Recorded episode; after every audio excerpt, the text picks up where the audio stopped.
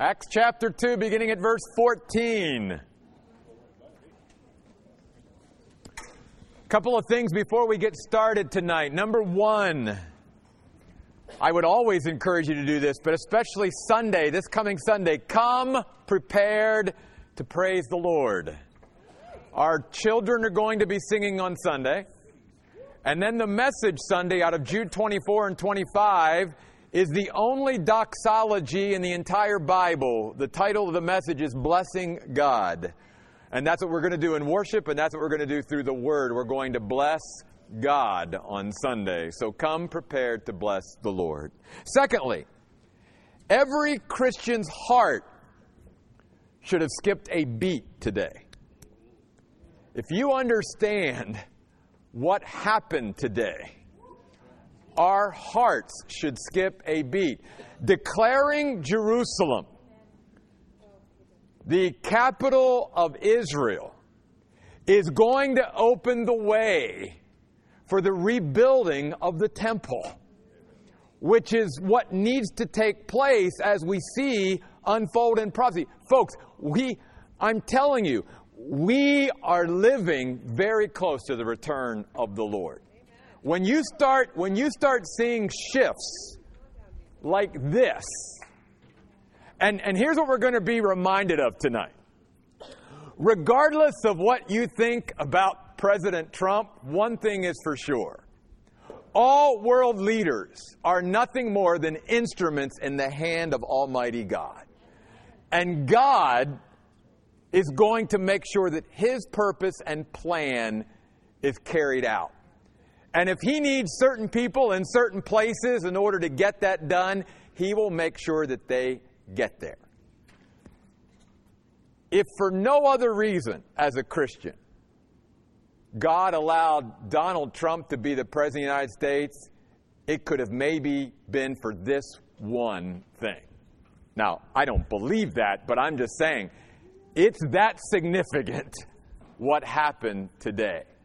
You will see in the months and few years ahead how this decision is literally now going to cause a big shift in the Middle East. And it's going to open up the way for now the Israelites to begin to rebuild their temple and re- resume the sacrificial system. As Jesus said, lift up your heads, our redemption draws near. Acts chapter 2, verse 14 through verse 41 tonight is all about convictions of Holy Spirit ministry. There are five in this passage. But before we get to that, I want to begin in verse 14, looking at sort of the key figure here, besides God in this passage, and that is the Apostle Peter. After the Holy Spirit was poured out on the day of Pentecost, and we saw last week that there were many different reactions and responses to the pouring out of the Holy Spirit that many people either did not understand or demeaned or dismissed the outpouring of the Holy Spirit, and many mocked and scoffed and even said, These people are simply drinking wine at an early time in the day. Verse 14 But Peter stood up with the eleven and raised his voice and addressed them You men of Judea and all who live in Jerusalem, know this and listen carefully to what I say. In spite of what you think, these men are not drunk, for it is only nine o'clock in the morning. But this is what was spoken through the prophet Joel. Before we go any further, let's not miss what's happening here with Peter. What in the world has happened to Peter? This is a man who just a few days earlier was denying the Lord and now is standing up, not just amongst believers, but he is standing up in the midst of a hostile crowd in Jerusalem and he's raising his voice and he's beginning to preach. In fact, this sermon that Peter gives in Acts chapter 2 is the first of 15 sermons in the book of Acts. It is a book of preaching. And Peter actually gives more sermons in the book of Acts than anybody else. He gives eight of them in this book. This is a wonderful, extraordinary, and powerful message that Peter is delivering. But let's not forget where Peter has just come from immediately.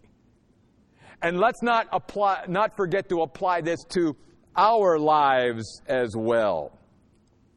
This is a broken vessel that God, in a very short time, has remade, has refashioned, and, and has gotten back in there. And it reminds us that God can forgive, God can redeem, God can restore, and He can take those things that are broken and He can bring them back and He can use them once again. And you and I need to remind ourselves of that for our own life, and we need to be instruments to encourage other Christians of the same thing. That no fall is not. Uh, so bad that one cannot get back up from and also be used in a great way by God from. Example, Peter. What in the world has happened to Peter? Well, first of all, Peter saw with his own eyeballs the risen Jesus. That's one thing. And then the second thing is, Peter has now been infused with the Holy Spirit of God. He's a different man than he was just a couple weeks earlier. And it reminds us what the presence and power of God can do in a person's life when God grabs a hold of them. That's one thing. The second thing is this Many people who aren't preachers don't think about this, but I want to talk about this for just a moment before we get into the convictions of the Holy Spirit ministry, and that is what is preaching? Hmm. Well, this passage is actually a very good example of what preaching is, or what it should be. Because you'll know what does Peter do? He simply, beginning in verse 17, goes to the scriptures and begins to expound and explain them. That's what he does with Joel the prophet. That's what he does in verse 25 with, uh, with one of the Psalms that David wrote, Psalm 16. And that's what he did, does in verse 34 and 35, looking at referencing Psalm 116, another one by David. What's he doing? He is citing the scriptures and he is explaining and expounding them. In fact, you'll notice in verse 16, Peter is basically saying, This is that that Joel talked about. In other words, he's telling the audience here, they are not drunk. Pentecost and the outpouring of the Holy Spirit is fulfillment of prophecy that Joel and other prophets in the Old Testament predicted. And Peter now is able to explain this to the audience. So, we come to the first conviction, the first essential. There are five essential convictions of Holy Spirit ministry in this passage. What I mean by that is when the Holy Spirit is in charge, when the Holy Spirit is large and in charge, when He is centered there and allowed to work and move, there, there's going to be five convictions of God's people that, that are evidenced. And the first one that we see from Peter is this a conviction about the Bible. Again, we see where is Peter at? He's immersed himself in the Bible. And even though he says that the human author, verse 16, was Joel the prophet, and then in verse 25 was David the king, and then in verse 34 was David, that he understands, and he wrote later on in his own letter in 2 Peter, that holy men of God were carried along by the Holy Spirit as they spoke from God. So ultimately, Peter's conviction is that the words that he is sharing here is not simply the words of human beings, they are the Word of God.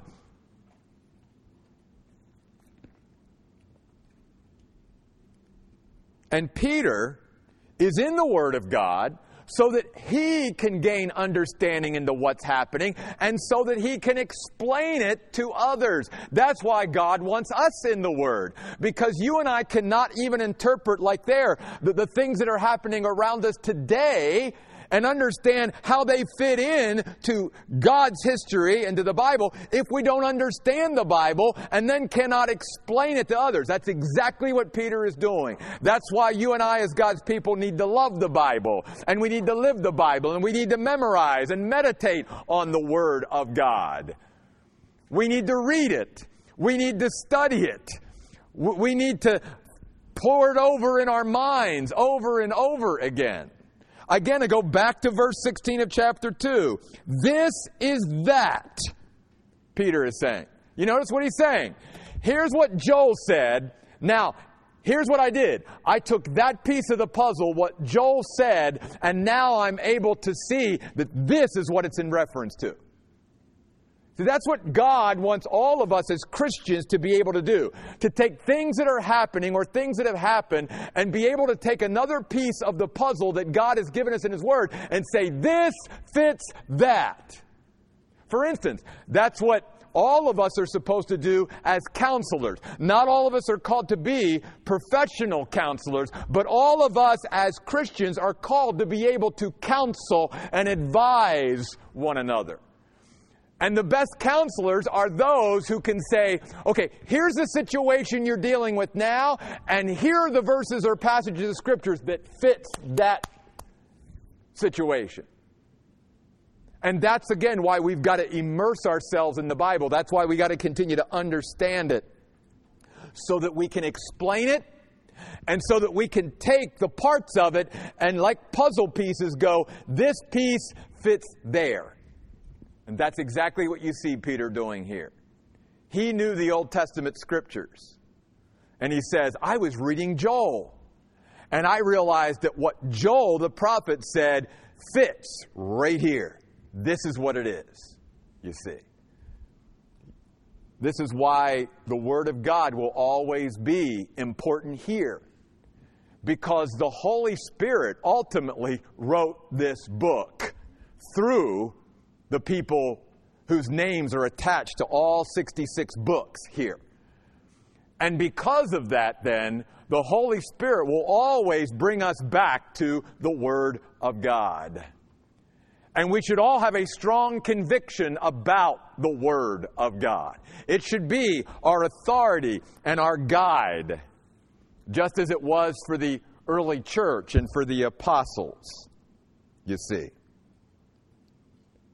Peter goes on in verse 17 down through verse 21 and basically says, What you saw happening here on the day of Pentecost is exactly what Joel predicted.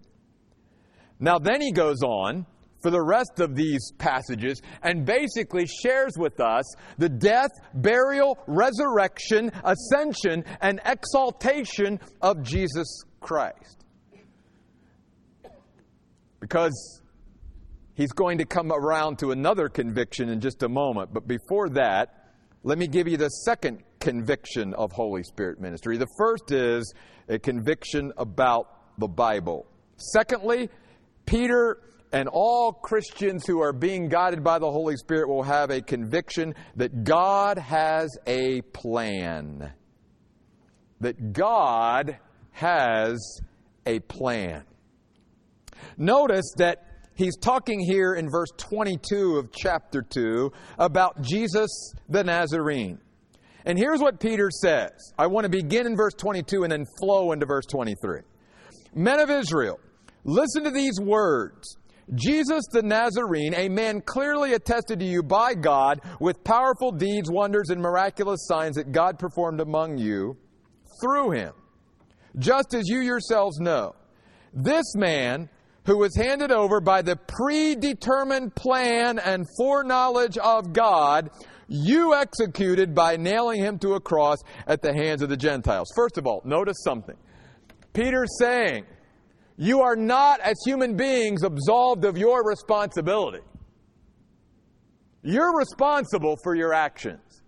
So he's saying here, and can you imagine some of the people that he was preaching to were in this crowd that had crucified or caused the crucifixion of Jesus Christ? Again, can you imagine the boldness and courage now that Peter has?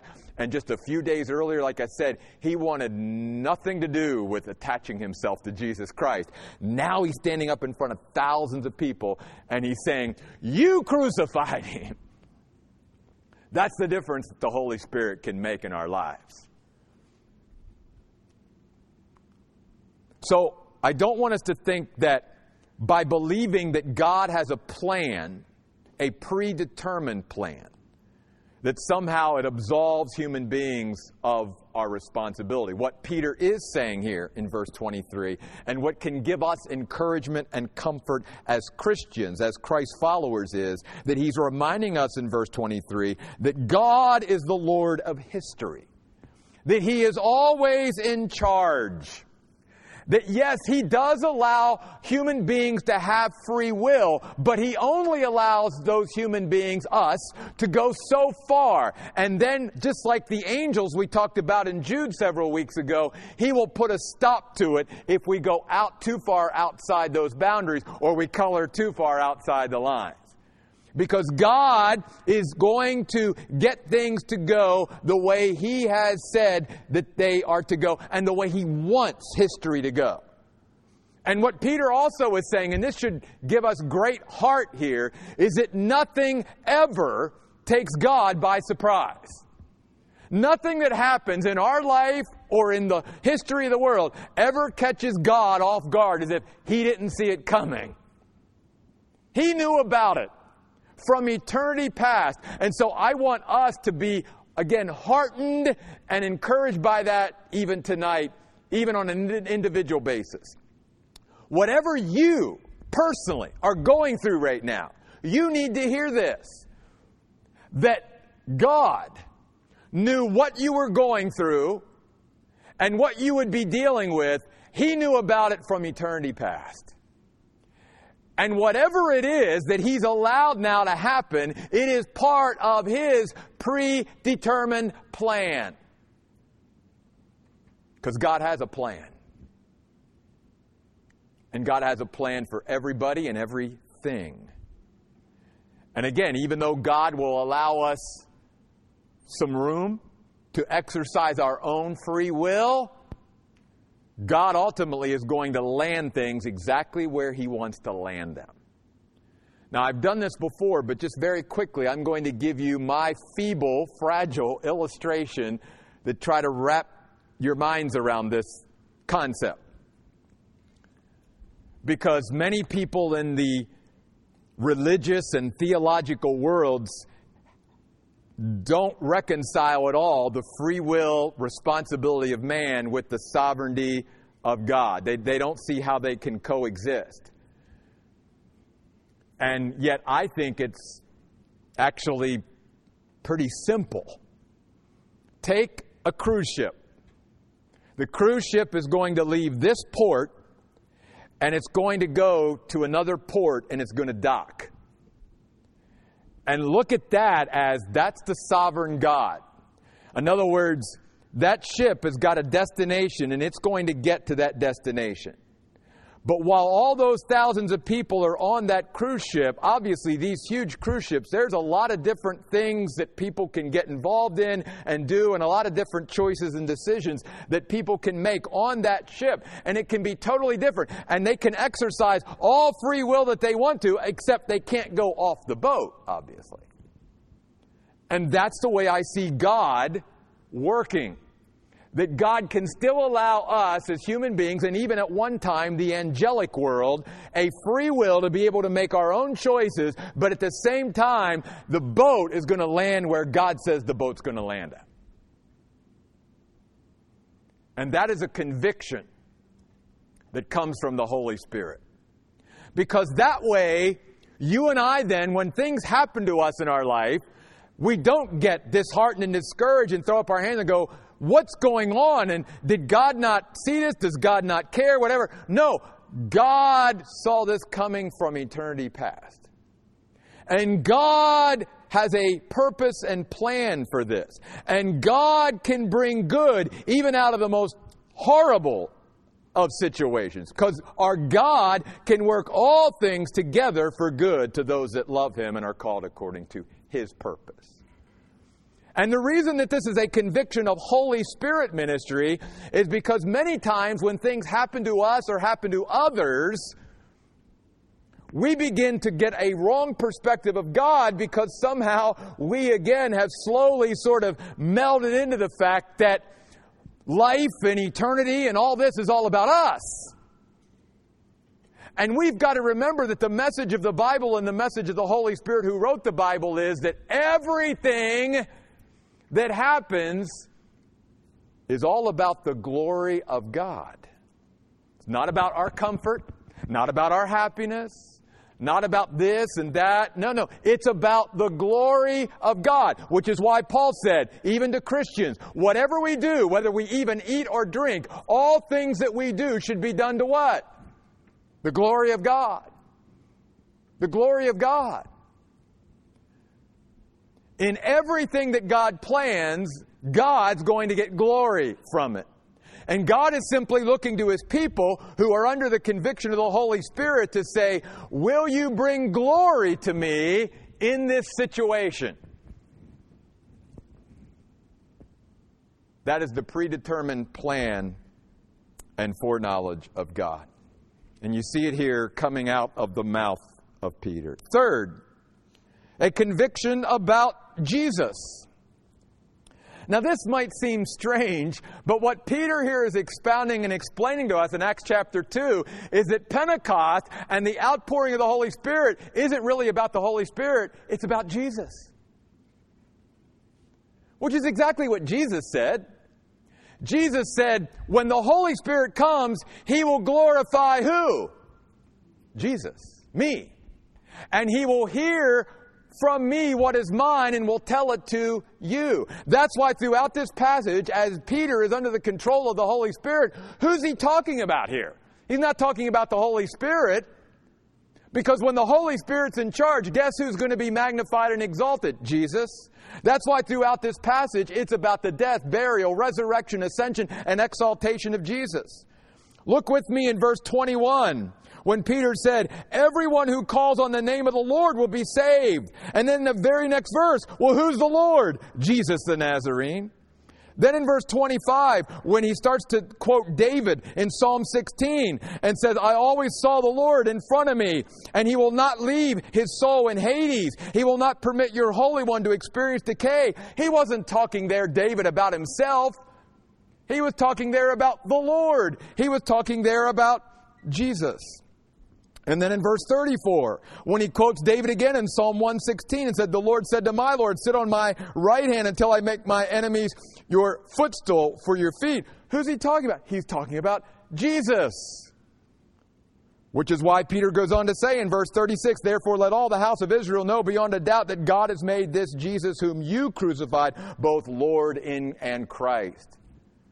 See, it was a conviction of the early church, and it was sort of a creed that Jesus is Lord. He's not just Savior, He is Lord. That's why Paul even wrote to the Philippians one day every knee will bow, every tongue will confess that Jesus Christ is what? Lord to the glory of God the Father. You see, Jesus is Lord.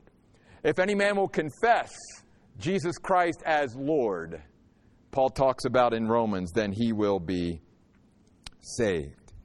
Now, if you doubt that this is all about Jesus and not about the Holy Spirit, then look at verse 33 of chapter 2. As Peter's talking, he says, So then, exalted to the right hand of God, that's Jesus, and having received the promise of the Holy Spirit from the Father, he has. Who's the He has? It's Jesus.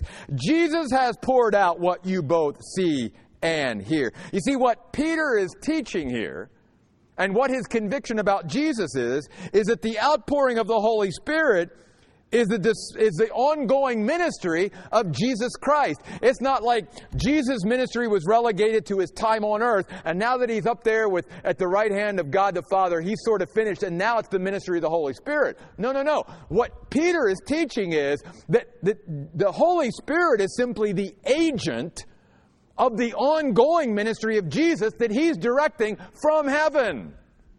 And that when the Holy Spirit was poured out, who poured him out? Jesus. And that's why, again, in many references to the Holy Spirit in the New Testament, he's called the Spirit of Christ or the Spirit of Jesus.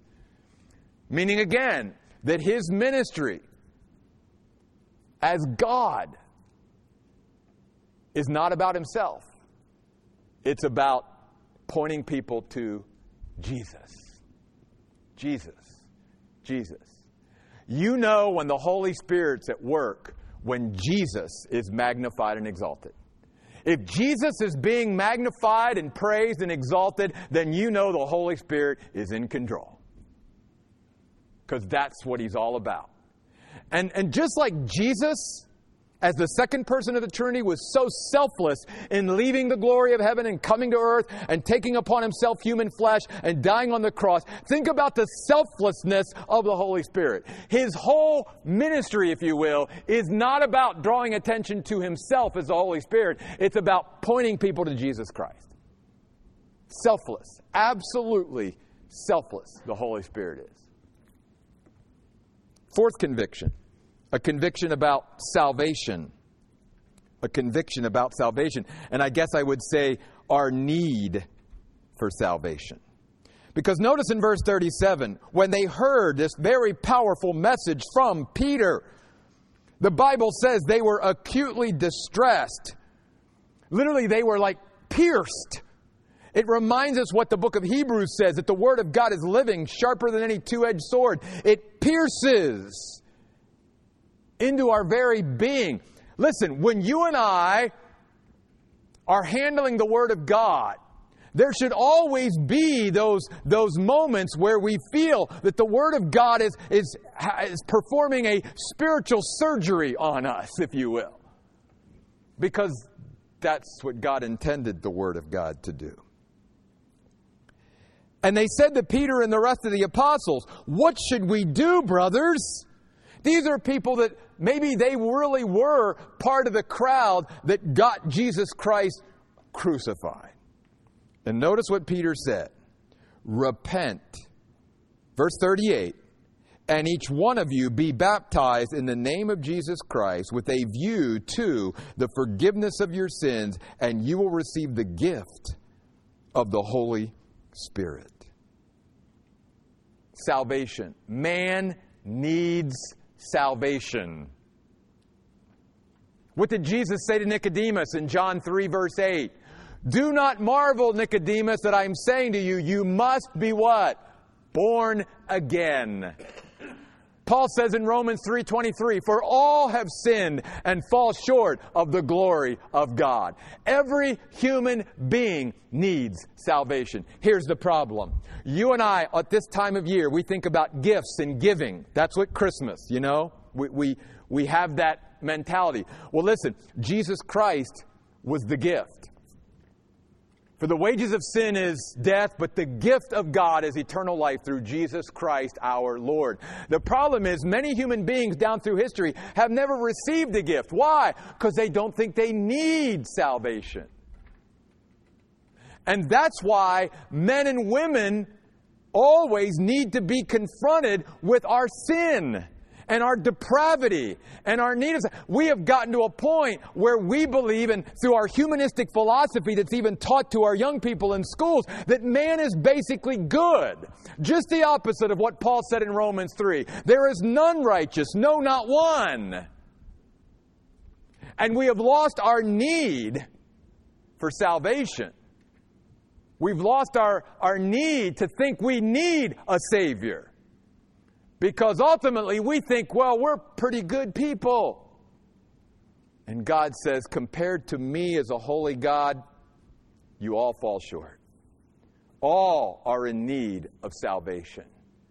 And, and when the Holy Spirit is in control, man will see their need of God. Not just for salvation, but then He will create an environment, even amongst Christians, where we will see our need for God.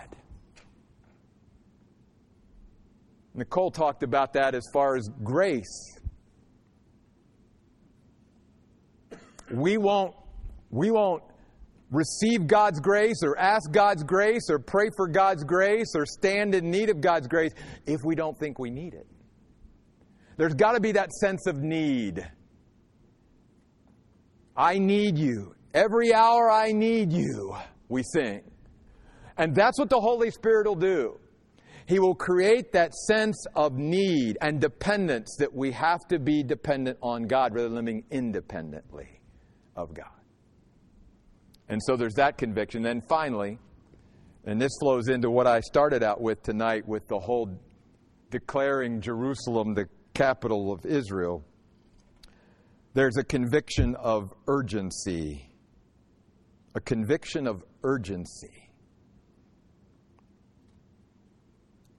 about the way we live and about the way we go about living. Because notice very significantly, what Peter says back now in verse 17 as he quotes the prophet Joel. And what's significant about this is if you read this passage in the book of Joel, the phrase in the last days are not how Joel says it. It's afterwards, after this. So Peter, under the control of the Holy Spirit, is saying, no, no, no, no. This isn't just afterwards. This is in the last days. So here's what Peter says in the last days it will be, God says, that I will pour out my spirit on all people. Now think about that. 2,000 years ago, Peter is saying, Pentecost marks that we're living in the last days. That his pouring out the Spirit at Pentecost, like he did, that's what Joel talked about. And that's the last days. If Peter thought we were living in the last days 2,000 years ago, again, 2,000 years later, how much closer are we to the return of Christ? You see, what the Holy Spirit will do is the Holy Spirit will try to help us see the significance of the time in which we are living. And when you and I are under the control of the Holy Spirit, He will teach us to number our days so that we may apply our hearts to wisdom.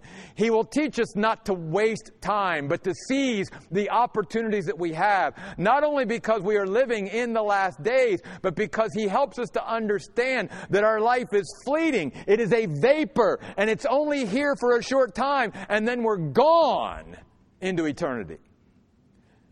And the Holy Spirit will allow us and enable us and empower us to live our lives with a sense of urgency. That instead of putting things off, to do them and do them now. Christians are some of the best procrastinators in the world. Because somehow we have it twisted that because God has a plan and, you know, I trust God that I can just sort of, you know, put it on cruise control. And Peter is saying, Don't you realize the times in which you're living? We're living in the last days. Therefore, he tells the crowd, Repent and be baptized in the name of Jesus Christ. In closing tonight, many people ask me, what is the pattern of the church as far as bringing people into the church, making them a part of the church? What was the early? Because I've told you before, we don't do classes here for new members, anything like that. We don't we don't make people go through classes and jump hoops to become part of our church. Because I personally don't see that in the Bible. I only see these three things, and it's found in verse 41 of Acts chapter 2 saved, baptized, added to the church. That's the pattern. You'll see it throughout the New Testament. Saved, baptized, added to the church. Notice what happened. So those who accepted his message, those who embraced it, those who gladly welcomed it, those who believed in it, meaning they were saved, saved how? Through believing in the Word of God, by faith, they were baptized. You see, I think baptism is important, not because I think baptism means that's the way I get saved, but it is an important first step of obedience as a follower of Christ. That was the pattern. And that's why it saddens me that so many Christians today will be, say they become a believer, but then put off baptism as if it's not important. Baptism is important. Jesus says, If you will not confess me before men, I will not confess you before my Father in heaven. Baptism is a way to publicly confess that we are Christians and that we're not ashamed of being a follower of Christ. So in the New Testament, people were saved, they were baptized, and then notice they were added to the church. That day, about 3,000 people were added to the body of Christ. What a picture this man who was so timid and fearful just a few days earlier now is standing up in front of thousands of people. And through the power of the Holy Spirit, he has a conviction about the Bible. He has a conviction about God's plan and his part in it. Because Peter knows there are rough days coming. Jesus has warned them. Things are not going to be easy. You all are eventually going to be martyred. So it's not like things are now just going to be rosy. When, when Peter understands God has a plan, though, he understands I'm right in the very hands of God. He's got me. He's never going to leave me or forsake me. I don't have to be afraid of whatever's going to happen because God has thought about this from eternity past. And he has a conviction about Jesus, he has a conviction about salvation, and he has a conviction about the urgency with which he lives, and he's trying to stir others around him to live in the same vein. You and I need to allow the Holy Spirit to create those same convictions in our life. A conviction about the Bible, about the plan of God, about Jesus Christ, about salvation and our need for God and finally about living with a sense of urgency. May God add his blessing to the teaching of his word tonight. Let's pray. God, thank you for your Holy Spirit who stirs within us and brings out, Lord, the things that align with you and your nature and your person that lines up with your predetermined plan and purpose for us and everything in this universe. God, I pray tonight that we would allow the Holy Spirit of God who lives within us to take over and bring us to a place, God, where, Lord, we see these same convictions in our life because of the power of the Holy Spirit.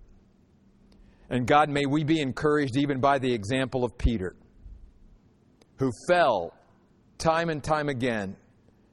But because God is a God of forgiveness and second chances, because God can take broken things and refashion them and remake them and restore them, Peter was a mighty warrior for God. And God wasn't done with him, just like God's not done with you or with someone else. So, God, I pray tonight that you would again use your word to strengthen your people, to root us and build us up in you. These things we pray in Jesus' name. Amen.